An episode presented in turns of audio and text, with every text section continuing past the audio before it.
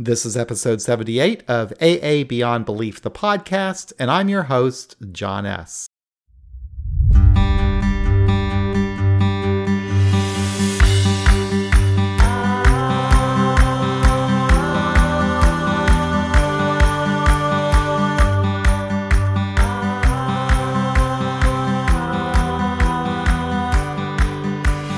today's episode, I'll join Julie K. and Greg O. from my home group, We Agnostics Kansas City. We'll be speaking at the Paseo Group's Alcathon. It's an event that I've been able to participate in three years in a row now. It's something I look forward to every year. And this year was especially nice being there with Greg and Julie. I hope you enjoy the podcast. Hi, I'm John. I'm an alcoholic. John. And I came here totally unprepared, other than I've been in AA for a good long time and I drank for a little bit, so I have, I guess I have something to share. I do want to say um, that this is now the third year in a row that I've been able to speak at the Paseo Group's Alcathon, and I love it.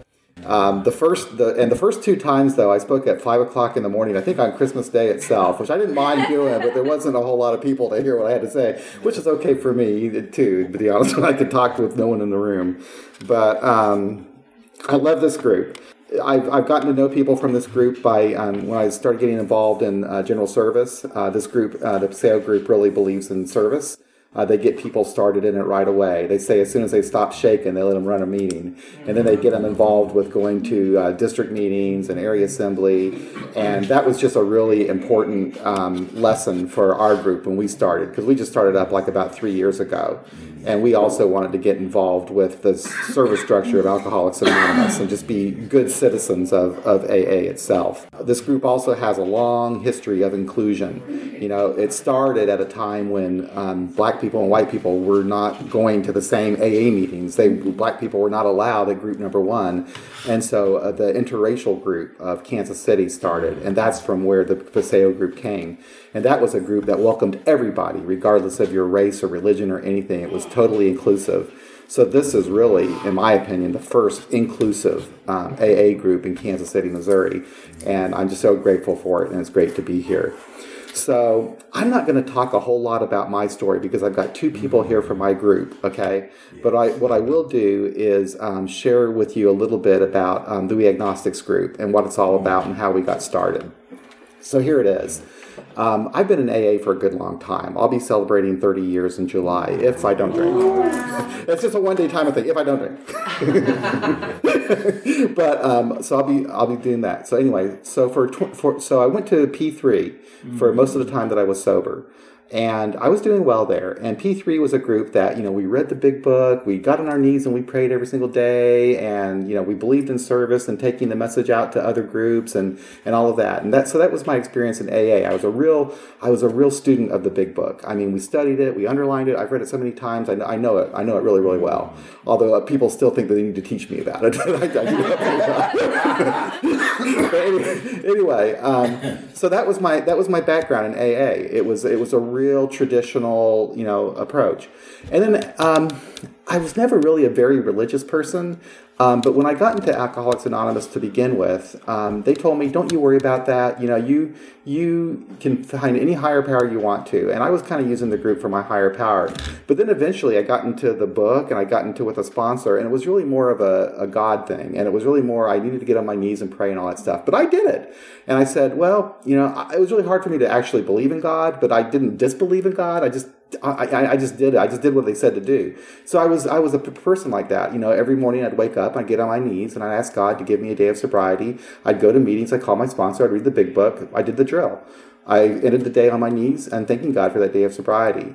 Um, I did that for a good long time. Eventually, I stopped doing the praying thing, um, but I wasn't telling people I stopped doing the praying thing. I just let them assume that that's what was going on, but no. Anyway, so what was happening with me during that period of time, I started having these nagging doubts about what I really believed with respect to a higher power. And I don't want this this this talk to be all about my my disbelief in a higher power, but it's a big part of my story because I eventually got to the point where I realized, you know, I'm an atheist.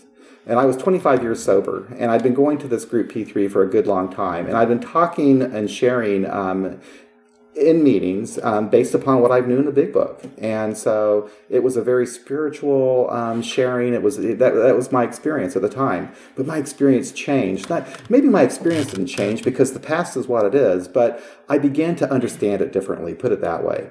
I began to see um, that there was a lot more going on what I started to see is that there was a lot of action that I took. That Alcoholics Anonymous for me boiled down to a practical program of action.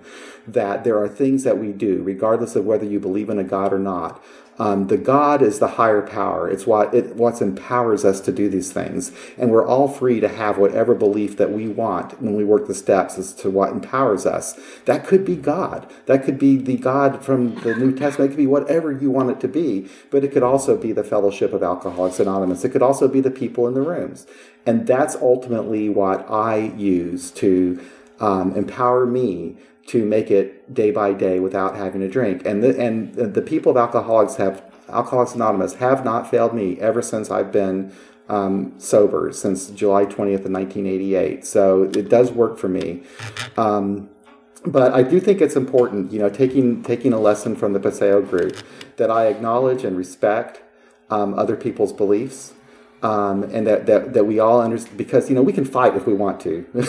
Um, and sometimes i do fight. I'm on the board of directors now for central office and i've learned that we do fight in aa you know?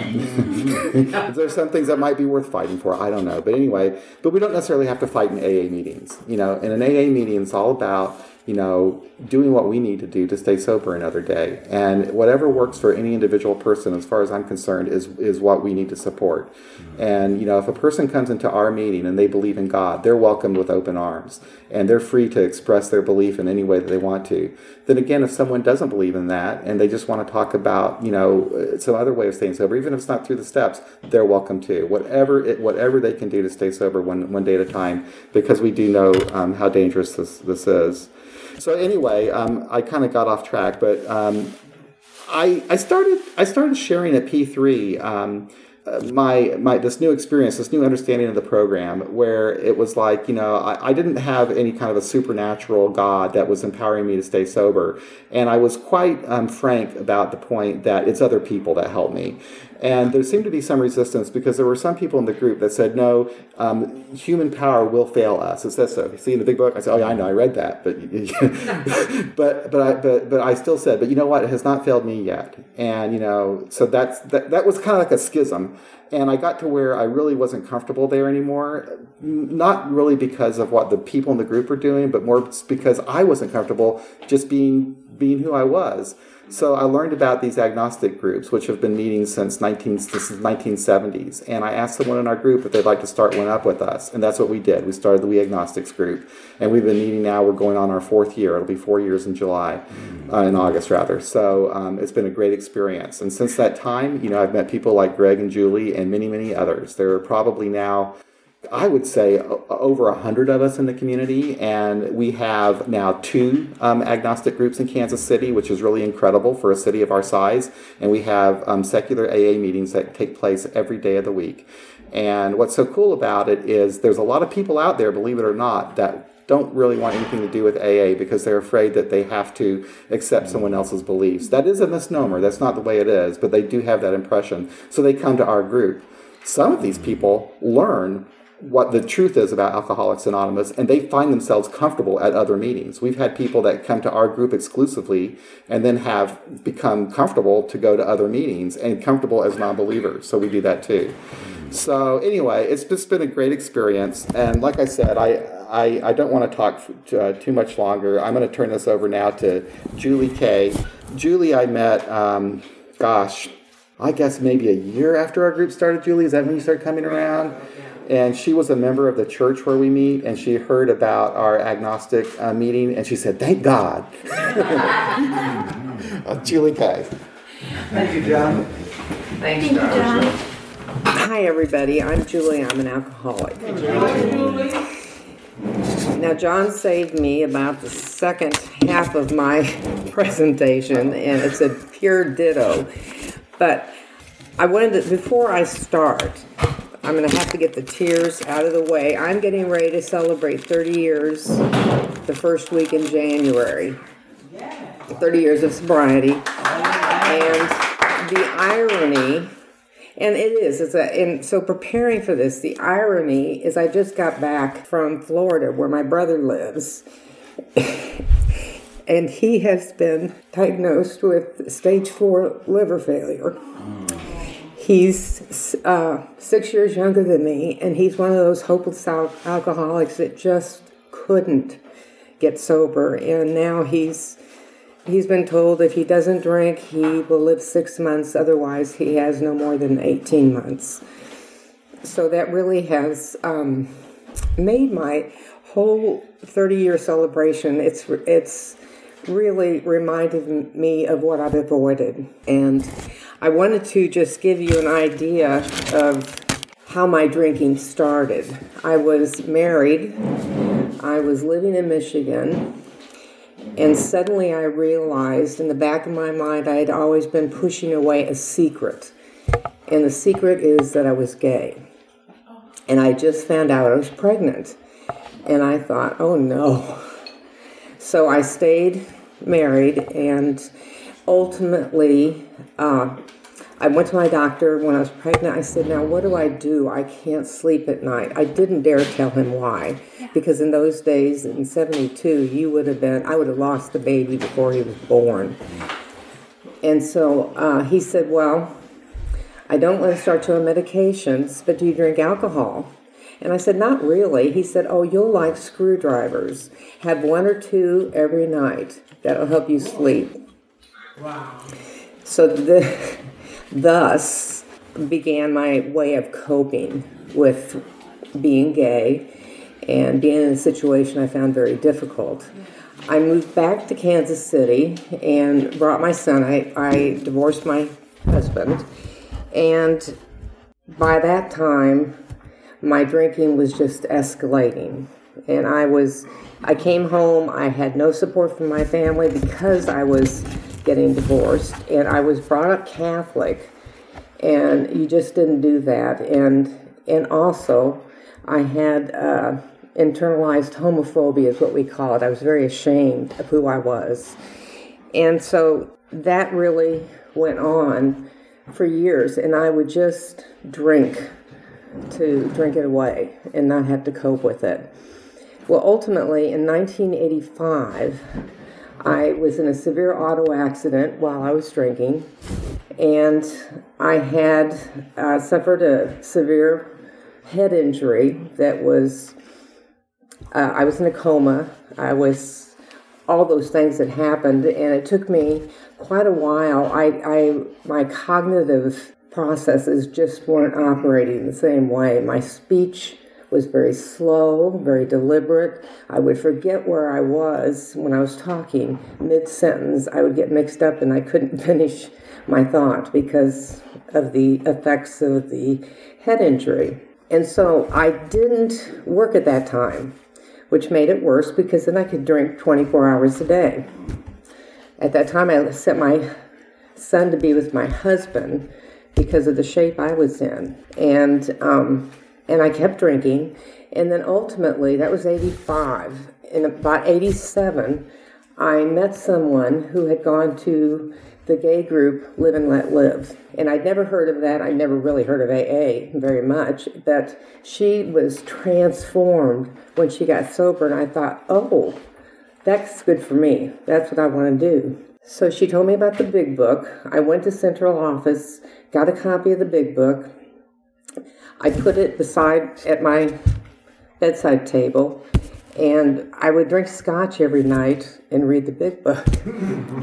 Took me about six months to get through it. I just remembered there was a lot of good stories in it, and that was about it. And I would read until I passed out, which was pretty typical. And then after I read, I thought, okay, I need to go to AA. This is the time. And that was probably the scariest time of my life was stand was going to an AA meeting. I went to the Live and Let Live building. I opened the door, I looked in, and I saw all these people in a big circle, and I shook and I I just took a deep breath and went through the door, and my life has changed dramatically since that time. you know, I've, the promises have come true. I I've returned to school, furthered my education. I couldn't have done that when I was drinking. I was successful at my job. I couldn't have done that when I was drinking. And I rebuilt a lot of relationships with my parents, my siblings, uh, my son. And he and I, of course, he was living with me again, and we were tight.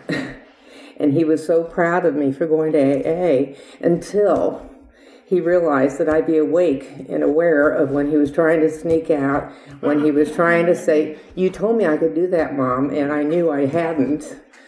So that made it difficult for a while, but we got through that. He still was real proud. Then I, over the years, I quit going.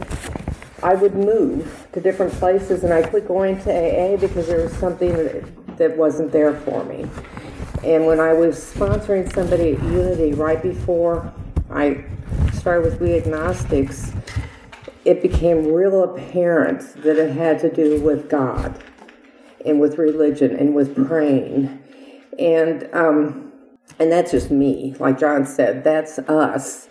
And I just felt that the assumption in AA would was that you would be Christian and not you know, and not without religion.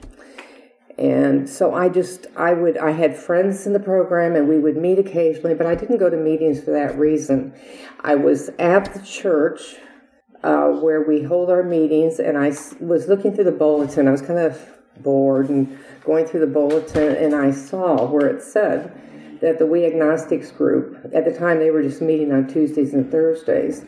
And I thought, oh, that makes sense. And I started going that next Tuesday and have been going ever since. And it really has, I think it's really rejuvenate, rejuvenated my recovery.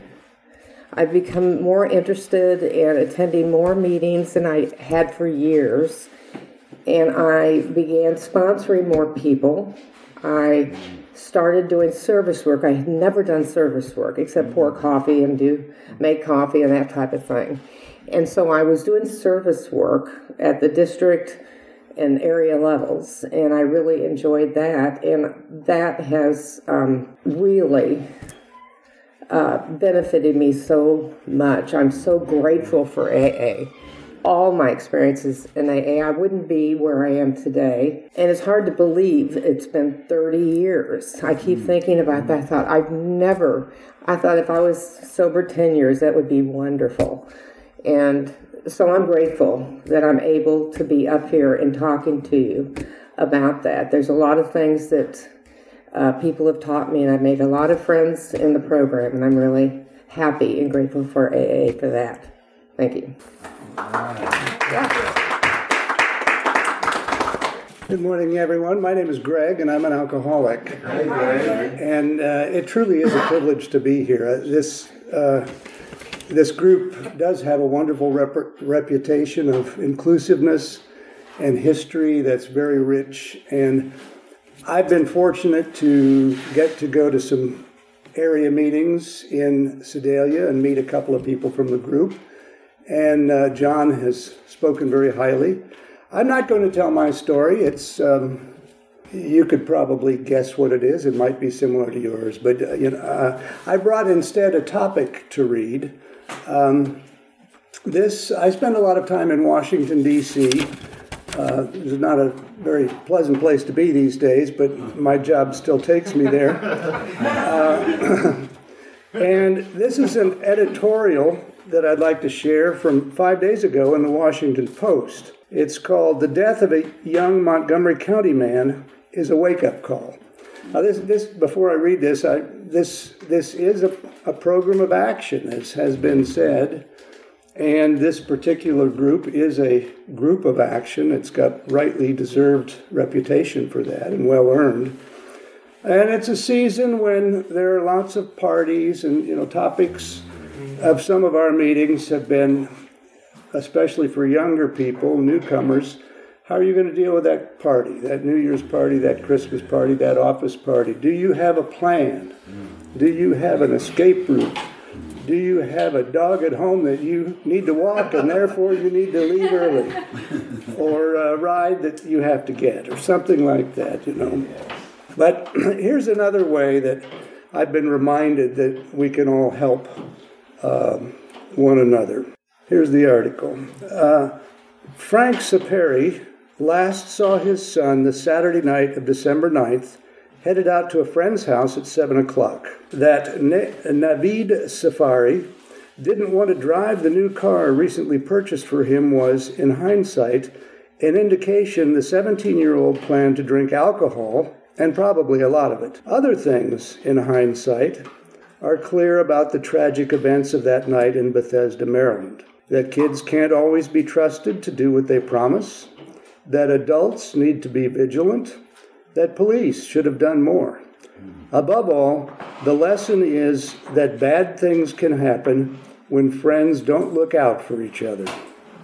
The death of this young Montgomery County man should serve as a wake up call to the community, to parents, to teens, and to authorities about the need to do more in combating underage drinking. Navid, a Walt Whitman High School senior, was found dead December 10th in a patch of water in a wooded ravine by his father, who had been searching for him after he had failed to come home.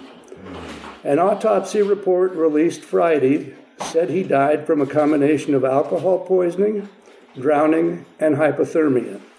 The death was ruled accidental. The boy was among a group who apparently crashed a party after homeowners present at the party discovered uninvited guests, they ended the party and told teens to leave and call their parents for rides home. Police, responding to an anonymous call about underage drinking at the location, saw kids running away, but talked to a group in the street that, investigation later revealed, included Navid. According to police, the boy appeared to have been drinking, but was upright, responding to officers, and in the company of other boys who agreed to get him home. It appears Navid later broke away from the group, declining a ride, uh, booking in favor of walking home. Police said there was no applicable civil or criminal charge that would have allowed them to take the boy into custody. Should they have done more? Why not call the boy's parents or make sure the group was safely headed home? Did police delay in starting a search? And would that have made a difference? Police said they will conduct a thorough review of events, and it is important that conclusions about whether police were, uh, policies were followed or whether they need changing be shared with the public. It's also important that parents and schools reinforce the dangers of underage drinking and that teens have a real understanding of the consequences. As Montgomery County Police Chief J. Thomas Manger told us, I think we as a community, including police, parents, lawmakers, all need to look at these kind of tragedies and ask the question what can we do better? So that's a true story, and that is a good question. What can we do better as we head into the uh, party season? Uh, not only do we need to look out for ourselves, but as this points out, we need to look out for others. Um, if you're a parent, if you're someone at a party, uh, and I was just at one last week where there were people who had no business driving home, and they didn't particularly appreciate it, but I took their keys away and called a cab for them. And um, I hope that you will all be vigilant and you will do what you think is right if you uh, have a child or a colleague or a friend, or if you're a, a, police officer and you come upon somebody or you know a police officer who might be able to do something to save a life like this, that you'll you'll think about that. So that's uh, sort of a topic. Um, but as, as always, uh, with, with our meetings, and I'm sure with yours, uh, if there's anything that's on your mind that's affecting your sobriety for good or for bad, please please feel free to bring that up. And it, it, is it appropriate for me to open the floor now to people who want to talk and share their experience, strength, and, and hope? Thank you very much for letting me share. Thanks, Greg.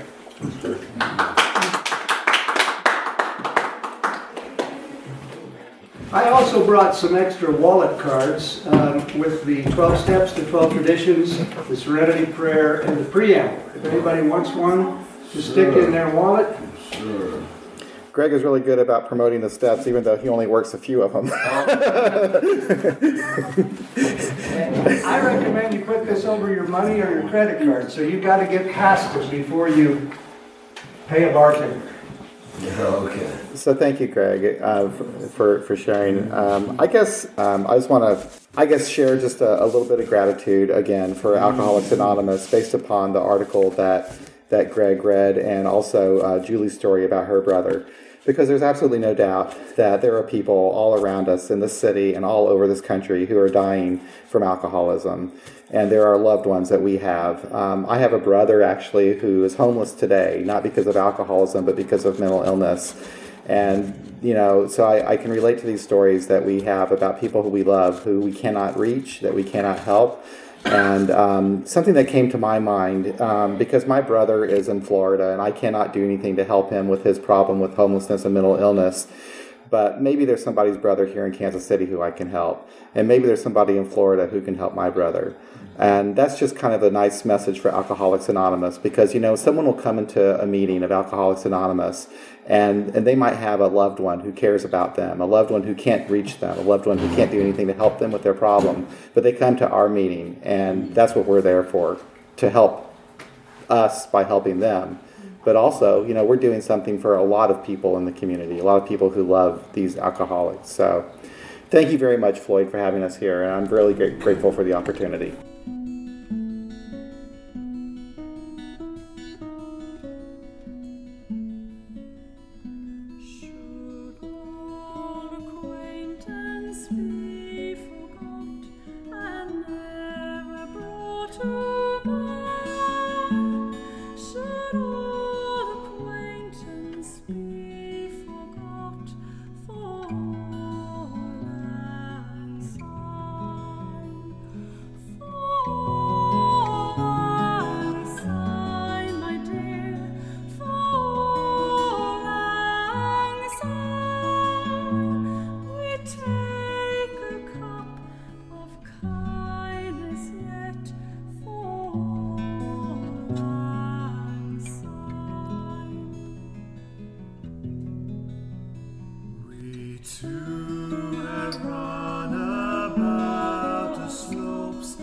and.